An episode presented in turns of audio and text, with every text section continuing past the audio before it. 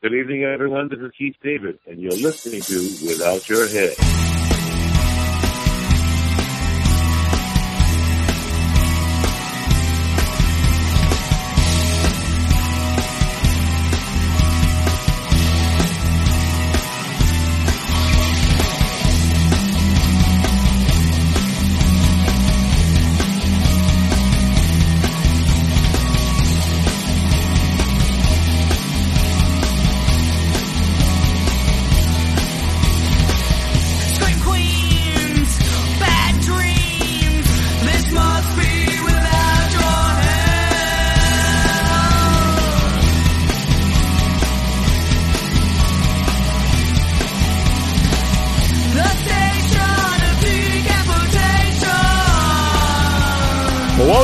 Welcome to the station of decapitation without your head. I'm Nasty Neal, and I'm joined by legendary screenwriter and filmmaker Paul Schrader. It's very cool to have you here. Oh, thank you. Thank Yeah. you. Well, what's interesting is uh, it's the 40th anniversary of Cat People, and so when your Cat People was uh, was originally released, it was the 40th anniversary of the original Cat People. Ah, I wasn't aware of that. Yeah, so it's weird to think that uh, a movie from the, the 40s was as old then as a movie from the 80s is today. Yeah, well, that that uh, you know is, very very true of uh, things in general because I mean I remember when I was editing a film magazine and we got in touch with Joseph H. Lewis about uh, doing an article about him. And he said, "Who sees those old movies anyway?" Now he was talking about movies that were ten years old. Mhm. Um, and uh, and now you know we're dealing with movies that are 50 years old that uh, are as viewable as they were, more viewable than they were when they came out. Yeah, it's, it's very because a movie from the '80s doesn't seem like a like a dated movie to me, but a movie from the '40s, uh, obviously that's 80 years ago now, but uh, it seems so much uh, like a totally different time. I mean, when I was in college, Casablanca was considered, you know, like an old movie, and Casablanca was 42, and that was 68. So that, so that you know, wasn't that far back. Yeah. So, uh, Cat People, that's the first movie that you directed that you didn't write. So I wrote uh, uh, Blue Collar and Hardcore. Oh Right. yeah, the first one, yeah, yes. So, how did that come about? How did it come about that uh, you'd be involved with Cat People? Well, um, you know, more uh, Universal offered it to me, and um, because American Gigolo had done well, and uh, I thought it'd be fun to do something uh, not so uh, not so personal, you know, Mhm. to do a genre piece. Why is it- Of course, uh, in the end, I think it is um, uh, as personal or more personal than the others. Hmm. How so? But that, that was my original inclination was to say, oh, okay, I'll just do this this horror genre piece and uh, and uh, get off from uh, the self examination pedestal. Right. So how, how does that how does that change then? You go in thinking, you know, I'm just going to make a genre movie. It's not going to be uh, personal to me, and then it becomes personal. Is that something you can't help? You just you know add that to the movie. That, that's part of it, but also uh, that I uh, became besotted with uh, Nastassja, and um, and it kind of took over my life, and um, the film started becoming about about that, and um, and in fact, uh, that sort of precipitated the end of my Hollywood years, uh, just because the complications of that romance and uh, subsequent and uh, uh, coinciding drug use that it was just time to leave Hollywood, and I did. Uh, so I, I'm a huge fan of Taxi Driver. I mean, of the Cat People, but um, you know, I do see it as uh, the end of a chapter. hmm So, how has your views of it changed over the years? Uh, do you look at it differently now than you did when it first came out? Uh, no, I, I, I've always liked it. Uh, I was uh, always kind of put off by those. You know, there's always a collection of people who are going to say not as good as the original. Mm-hmm. And that's just, you know, that's just human nature. Uh, they're doing it now with Nightmare Alley. I mean, this version of Nightmare Alley is so much better than the Goulding one. So much better. But, you know, there are going to be people who say, uh, oh, it wasn't as good as the original. Mm-hmm. And, uh, and I find at the time uh, that it came out, because I was dealing with that comparison, I said, you know, we should have just renamed it something else. And because it, would change it so much, the only reason it's still it gets compared to Cat People is because we kept the name, and also because we kept a, a series of um, uh, homage scenes, you know, to the original, and we, those were put in intentionally, not because they were particularly good for the story, you know, like like the streetcar and stuff like that. Yeah. And uh, so uh, I, I was always irritated by that kind of knee jerk film buff reaction of, oh, it's not as good as the original, not as good as the original. I mean, I don't, I don't think it's even. I mean, it's, it's technically comparable, but I don't think it's at all similar. Mm-hmm. Uh, has similar, uh, dis- dissimilar themes. Yeah. And uh, and uh, and as I said, the same, I feel the same way about the Nightmare Alley thing. So what has happened, I guess, that that hurt the film when it came out. Uh, that comparison, and now that comparison has wilted away, and and uh, I've had very good fortune with uh, quite a few films having good shelf life. Mm-hmm. That uh, you know, some films, you know, they seem to be so uh, so hot, and then you know, ten years later, you know, well, well, what was Green Book? There was a movie called Green Book. Right. Yeah. One You know? best movie. Yeah. Yeah, and uh, and, other movies just you know hang around, and people keep refinding them, and that and they have shelf life. Mm-hmm. So I think that's. I mean, uh, Cat People. I keep saying Taxi Driver. Uh, Cat People has picked up uh, shelf life, and uh, also of it, it, it was a little outre at the time. You know, I I ended it. I changed the ending, and the original ending was kind of a genre ending where there was a big old house. The monster was trapped inside the house. They set fire to the house, and the house, the monster died in the house. Mhm. Monster being the cat, Right. And uh, and I just thought that was so hokey. And I was saying, you know, I gotta. How about this? How about if he captures the monster, has sex with it, and then keeps it in a shrine so he can visit it? Mm-hmm. And I thought, well, that is that is a much better ending. That is a really cool ending. So then I ended up with this kind of um, bondage scene where he's strapping John is strapping Nastassja naked to a bed so that she won't kill him when she transforms. And then uh, and David Bowie is you know singing all of this uh, quasi religious mumbo jumbo. Uh-huh.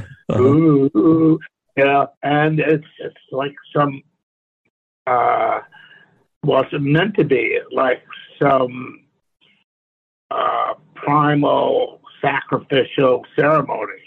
Yeah, and that really works with the beginning of the movie because then you have it bookended with with both the sacrifices. And- Yeah, but I do remember.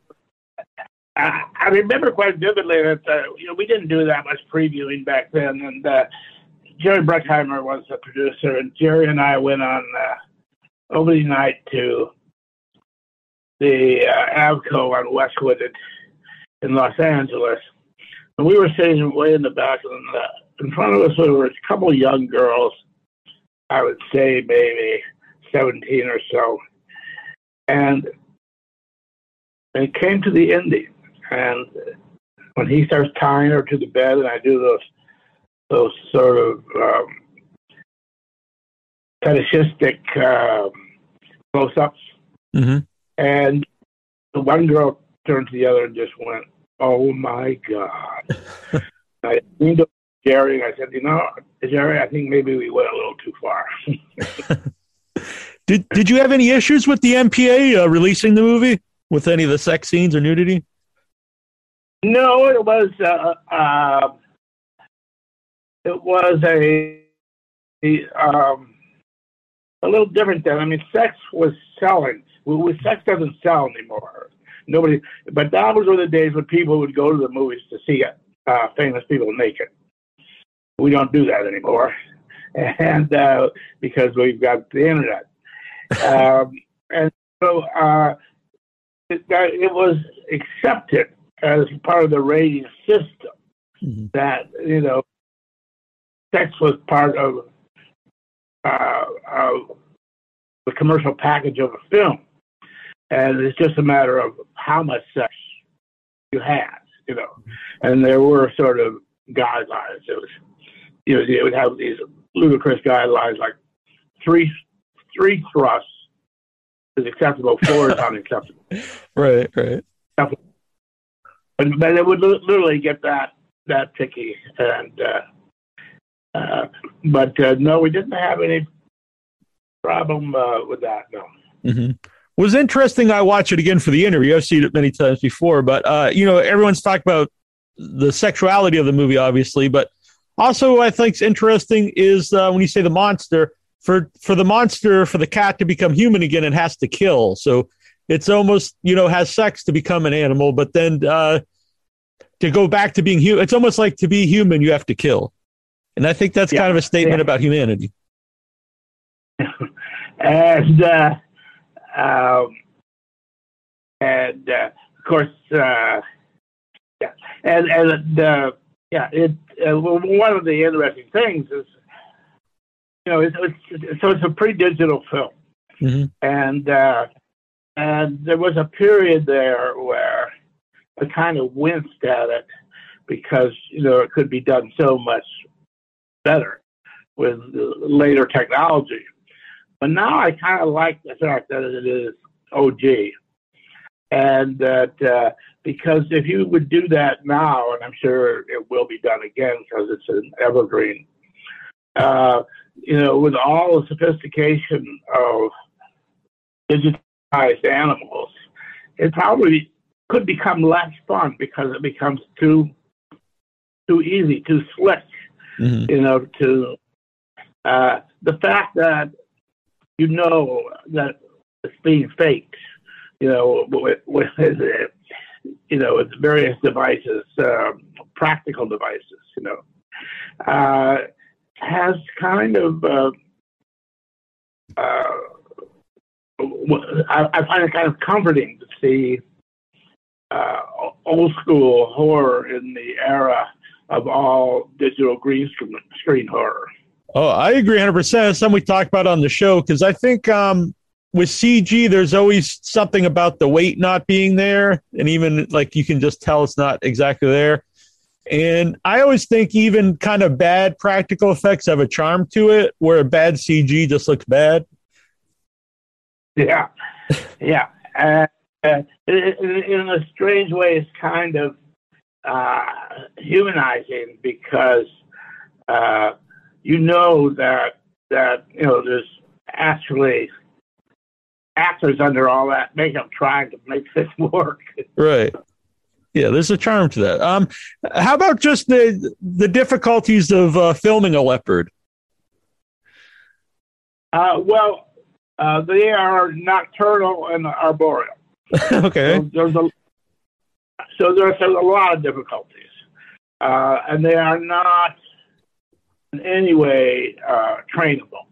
Mhm. So had uh, a couple black leopards, one of whom was crazy, and had to be put down. You see him, in fact, uh, die in the film. Mhm. Uh, he charged the, the the cages had to, were real cages, really secure cages, because these are dangerous animals. And he charged straight at the camera, and, and split open his forehead Mhm. and uh, that was a black leopard. Um, and, uh, and but for the stuff outside, we used uh, mountain lions dyed black. Oh, really? Yeah, so because those you can kind of they're they're, used, they're not nocturnal, they're not arboreal. You, you know, you you can sort of you know uh, uh, get them to do certain things in a limited way, whereas you do everything that dealt with the with the big the real big cats had to be hyper secure, and I I I uh, I once asked one of the trainers. I said, uh, uh, "How will I know if something's going wrong?" And he said, "You'll see me running." That's very comforting. Yeah. uh, and uh, so, uh, but the, the the cat at the very end, that's a leopard. The cat in the cave at the beginning, that's a leopard. Uh, the uh, there's a couple of other leopards that we were able to use, but once we got into uh, you know hitting marks and stuff like that, you couldn't use a real leopard. Yeah. So, um, how about casting the movie? Because you, you know, I was saying sex sells, and Natasha Kinski obviously looks great. Uh, but you also have to have an innocence of the character because she's a virgin in the movie, not not to spoil a forty year old movie. So, was that a hard role to uh, cast? Well, I mean, you know, she was so beautiful. I mean, I, I, I remember saying to the photographer that uh, uh, we don't even. Uh, somebody's trying to interrupt. I'm going to. No. So, um, hello, are you still there? Yep. Yeah. Uh, so, um, I said to the cinematographer, yeah, I said, you know, we don't have to put any light in these scenes. Just have Nastassja there. She lights it herself. Mean, that's how besotted I was. But, but it is true. She is just at that moment kind of incandescent.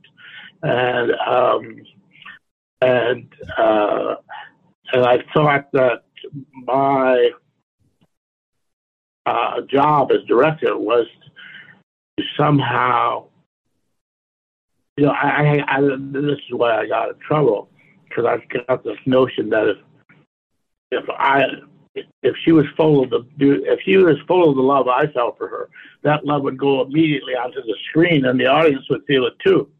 Now there's some truth in that, but there's also some some crazy delusion in it too. So, uh, you, I, I think most, go on. Sorry. and like I say, but most men have, have been there. hmm You said this is why you got in trouble. Um, was there something with you and Natasha while you're filming this? Yeah, yeah, yeah. I uh, I had been maybe was told I was going to get married, and then uh, I started having an uh, uh, affair with uh, Nastassja. And I, I broke it off, and uh, I got my girlfriend, w- wife to be, to forgive me, and then I uh, and then I'm in the middle of editing the film, and the phone rings. And it's Nastassja, and she says, "I'm in Paris. I miss you. Will you come over?" And I went right to the airport. And so I knew, I knew that there was no forgiveness after that. Yeah. So uh, you you talked earlier about you know this is kind of like how you left Hollywood. So um, wh- what was the point where you're like I just have to? Was there a point like I I need to get out of this, or were you kind of forced out, or was it like a decision? Uh, you know I have to get out of here for my own It was, it uh, was sanity. very buggy time, and uh, and everybody I knew, you know, wa- was fighting it in some way, Uh, some were dying, like John. You know, some were going to the hospital, like Marty. But it was very much of the moment because uh, there was a period there where people thought that cocaine was not addictive, and uh, but it is just in a different way. You know, it destroyed Sam Peckinpah, and a lot of people were getting wiped out by it. And uh, and when that romantic thing came, when the wheels came off that wagon, the drug that I had been taking started taking me, hmm and and then uh, and then all the dark fantasies come up, and one day you say, if I don't leave this world, I mean, mean this town, I'm not going to make it out of here. hmm I gotta go. And uh, and uh, and so I just I, I moved to New York and uh, I thought I'd start all over again. And I moved to New York and lo and behold, uh, I, uh, I was going to get rid of all my drug friends and lo and behold, I I had met new drug friends. I didn't know they had drug friends in New York. So then I moved to Japan, and then finally uh, put an end to that uh, that period. So I, I was. It's it's not. Um, it takes a while. Anybody who's uh, been an act knows that it's not something that you do over a period of months. It's a period you do over something that happens over a period of years. hmm Yeah, um, I'm not comparing, but I've been 30 months uh, sober uh, uh, coming up. So I understand. I understand on some. Oh. I, I, I actually quit drinking myself. I'm about four months, five months sober. No, very good. Did this uh um obviously you've made tons of things since then, but um when you when you first get off drugs at that time, um did you think that would hurt your creativity at all? Oh, I did, I did, and it did. hmm I mean, uh, you know, I used to write at night. I, I would start at 10 p.m. and then it was um, caffeine, nicotine, alcohol, cocaine. Round and round you go until it's six in the morning, and you've done about 10 or 15 pages of work. And uh, but then uh, I got married, and I had uh, children, and I realized I had to quit the night shift. And that, the last use I had for all that substance abuse was writing. I, I'd taken it out of all my social life, but I still used it to write. And then it took me almost a year to learn how to write in the daytime. Because ever since college, I had been addicted to the uh, the night shift, Hmm. and the night shift was based on abuse. It was based on cigarettes and booze, and and uh, so forth. You know, Yeah. and uh, stuff you can't do all day long. hmm And so it took me a year, a little less, of having an office and going in there every day and just, you know, know trying to write, trying to write. And uh, eventually I figured out how to write during the daytime. Weirdly, you were like the you were like the leopard. You were nocturnal. yeah. Well, uh, yes, I mean, it was, that was one of the great seductions of uh, writing and, and, and of uh, substance abuse is that, you know, the, the world goes to sleep and, and everybody is silent and, and you ply your uh, typewriter with substances and and out come these little people and they start to play. And you know that if you don't give them something to drink, they're not going to come out. And so you say, okay, everybody's in bed now. You, you can come out. Um, how did how was the movie received when it first came out?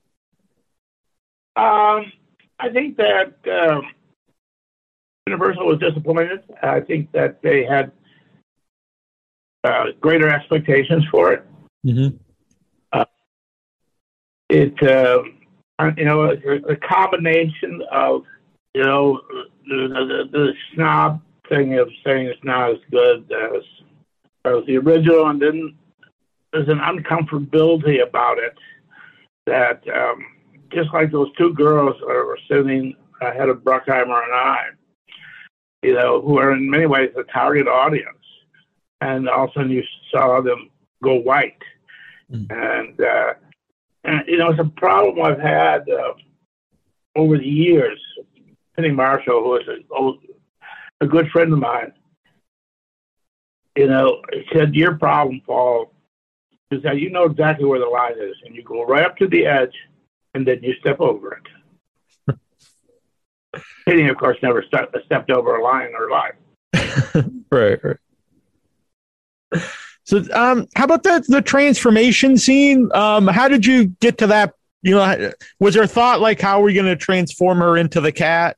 Because it's a lot different than I kind of compare it to a werewolf movie, and she, you know, just busts out of her out of the human.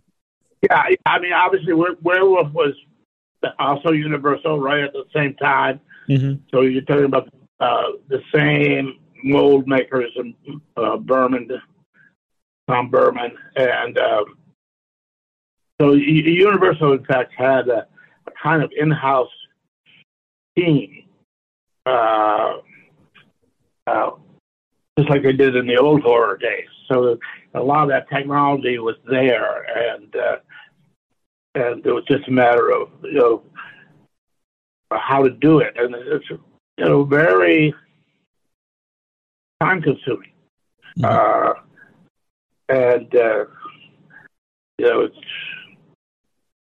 uh, but uh, you know we did it as, as as best we could.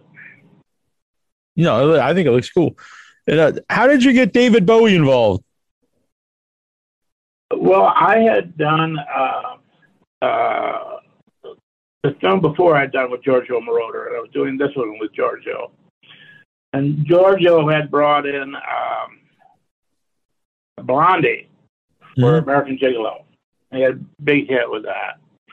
And, and then he was saying, um, I'm talking about the, the music for this, and he said, you know, Bowie would be great for this.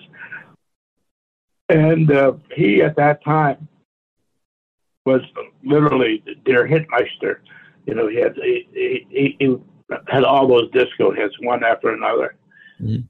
So if Giorgio calls you up and say, "I've got a song I've written I'd like you to do," uh, you know, David says, "Yeah, well, come over to Montreux, we'll do it." No. So it's not it's not me calling it's not me calling David. It's Giorgio calling David. Yeah, yeah. But what what did you? Uh, how much do you have any input on like the actual song he does, or what do you think of it when you hear it? Um, no, not a lot. I mean, I said I wanted to have a two-part thing. Mhm. I wanted to hook it to piece frame. So I wanted to start out kind of soulful. Then, when the uh, when you have that freeze frame effect, and he growls, then I said, then we can turn it into a dance song. Mhm. So that was all I, uh, in terms of lyrics and any of that stuff, that was all David. Just the idea of having a lead up and then it bursts into a dance song. Yeah. You know, uh, he did it on, like on the words, with gasoline, boom, boom, boom. And Yeah. then it takes. Yeah. Did did you uh, did you like the song when you first heard it? Do you think it fit the movie? Oh yeah, yeah I loved it. Yeah. Loved it. And, and, and then it was a question of, song was so good, you know, and, uh, you know, Tarantino sort of uh, attacked me some years ago saying when he put the song in his film, he says it's such a great song. Why did Schrader stick it at the end? And I knew it was a great song, and I knew it could have been a hit, but I had so planned to do the opening as this primitive religious ceremony Mm-hmm. that had a dance melody at the front. I just couldn't get my head around it. Yeah, it does. It wouldn't fit uh, the beginning. Yeah, and uh, but uh, I didn't. I knew that uh, uh, the song would have been even bigger if it had been up front. hmm But but yeah, I mean, like you said, you, it would- just wouldn't fit. I love the beginning, by the way. Uh, the stylized lights, the red, the reds, and uh, where was that film with the tree and the and the and the uh, panther or the? That was uh, on the stage at Universal. oh, Uh, the, I'm in New Orleans now. We, we shot the uh, well half the film here in New Orleans, and then the rest we shot shot on stage at Universal City. okay. And uh, you're not, you know, known for, as a horror guy, but are are you a horror movie fan at all? Um, I am, but I don't. My feeling about a lot of these things is I've seen one of them. I saw a Spider-Man. I don't need to see any more. right. and uh, so you know, I love to see you know, like a zombie movie. You know, it's really cool if it's well made, but I'm not going to watch a zombie TV series. Uh huh.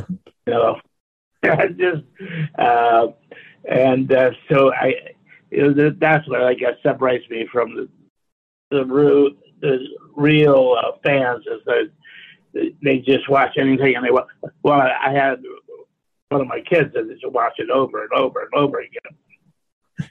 Uh-huh. Yeah, um, well, I'm, I'm a fan. I, I kind of agree with you with the zombie thing. Uh, if if you do, if you have a new take on zombies, it's cool. But I've seen basically every zombie movie is a take on a Romero zombie, and I don't need to see that over and over. You know, I I was just talking to who wants to do a zombie movie, but he's been, been trying to do it, and it'll be set in uh, Central America in the political world, and that's Pablo Larraín. Oh, interesting. You know, he did uh, Spencer, the last one, and uh, and Jackie. You know, Yeah. I was just talking to him. He's a very talented guy. He says, I've been trying to do a zombie movie. But uh, there's a zombie movie I'd go see. Yeah, yeah. I would I would suggest Train to Busan was a recent zombie movie. It's a Korean zombie movie, and it's a it's a lot different than uh, a big difference to me is it's Korean, so there's no guns in it. So um, typically in all American movies, everyone's shooting everybody, especially in zombie movies. So it's uh, how how do they uh, deal with this without you know being able to shoot it in the head? But it's an interesting movie. Um, before I let you go, I do want to say uh, I love Card Counter. I go. I'm not just a horror movie guy. I love all movies, and I saw Card Counter at the theater, and I thought it was great. But a big question about that is that a hard movie to um to like make a trailer for because people think it's about gambling, but it really is just on the surface about gambling, and you don't want to give away really what the movie's about. So is it was that just Yeah. a hard movie to market? Well, it, um, I mean, that's sort of the, the game it plays. And, um, and uh, I obviously I I want people to think, oh, it's a cool gambling movie, gambling movie, and then and then the ho- I, I get my hooks in, and, and you realize I, I I couldn't care less about who wins. Yeah, yeah. You know, you- not to spoil it, but yeah. Yeah. and uh, and uh, but then that's something I've been doing my whole life is finding uh, original metaphor for something that you think you know, like you know, a taxi driver in movies was always the best friend. He was the funny guy, sat in the front seat, told jokes. And when I first came upon him, which was my first script, I looked at him and I didn't see that. I saw the black heart of existentialism. I saw loneliness and I saw somebody trapped in a metal box going crazy. Mhm. And so then you can make that metaphor come all alive because people haven't made that association. People haven't associated poker playing with torture. Mhm. You know, or in the case of First Reformed, associated uh, uh, spiritual crisis with environmental collapse, or light sleeper midlife crisis with drug dealing. hmm Yeah, I know. I'm So sure that- people tell you this all the time, but Taxi Driver is my favorite movie, and so it's uh Yeah. been very cool to have you here. But uh, card counter is great too. I do want to. Um, also, uh, I like to go into a movie if possible. It's always possible, not really knowing anything about it. So I went into card counter not knowing anything about it, and so it really sucked me in, and uh, I loved it. Yeah, yeah, and at some point, you know, he said, "Wait, this is not about gambling." right, right. I was like, I honestly didn't even know. Uh, you may. I went in and I was like, oh, I'll watch this. It's probably about gambling, and it comes up, uh, Paul Schrader and produced by Martin Scorsese. I was like, oh wow, this. I'm I'm uh, happy I went to see this, and yeah, it was. I really enjoyed it. Thank you. You're very welcome. And um, I know you're a busy guy. Do you, uh, do you have anything? I know you're. I think you're about to work on something. Yeah, I'm in New Orleans now doing pre-production, and we started about three weeks. Uh, this is a film with Joel Edgerton and Sigourney Weaver and a young black actress who I'm, I'm very high on. And uh, this is again one of these metaphors. You know, only this time he's not a poker player; he's a, gardener. He's a horticulturalist Hmm. and uh, so and uh, it's uh, some people have said to me that it was the third one of the trilogy was First Reformed and cards are and uh, I objected to that, and now I'm starting to realize that maybe it's true. Interesting. Well, I'm looking forward to that, and um, really uh, appreciate coming on and talk about Cat People for the 40th anniversary. Uh, I forgot to mention Malcolm McDowell is amazing in it. And uh, if you have any quick stories about Malcolm McDowell?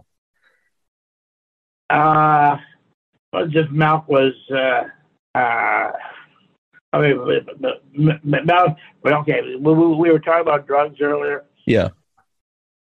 So I leave Los Angeles, now I'm in New York. I run into John Hurt on the street.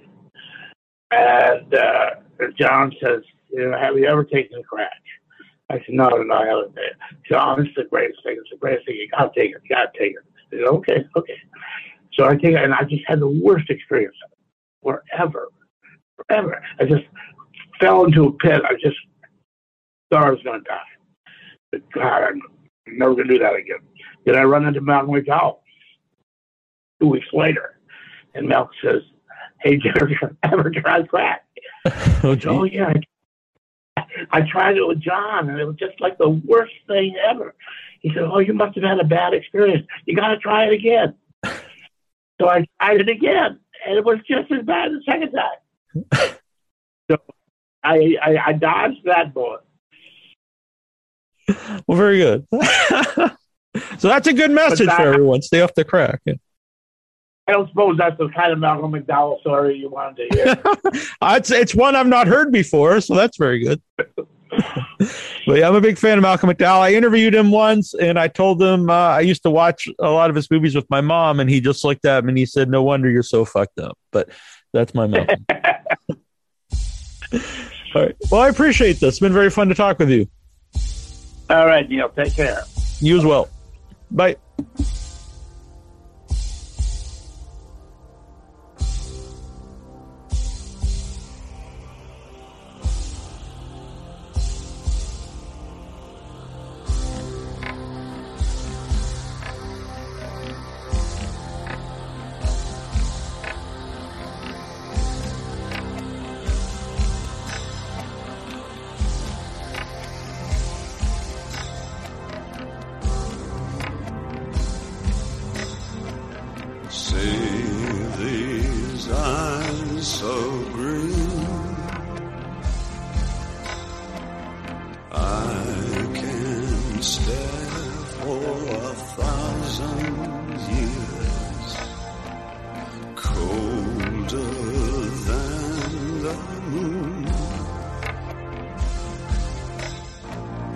Been so long.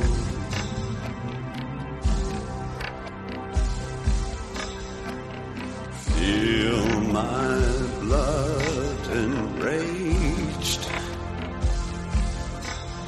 It's just the fear of losing you. Don't you know my name?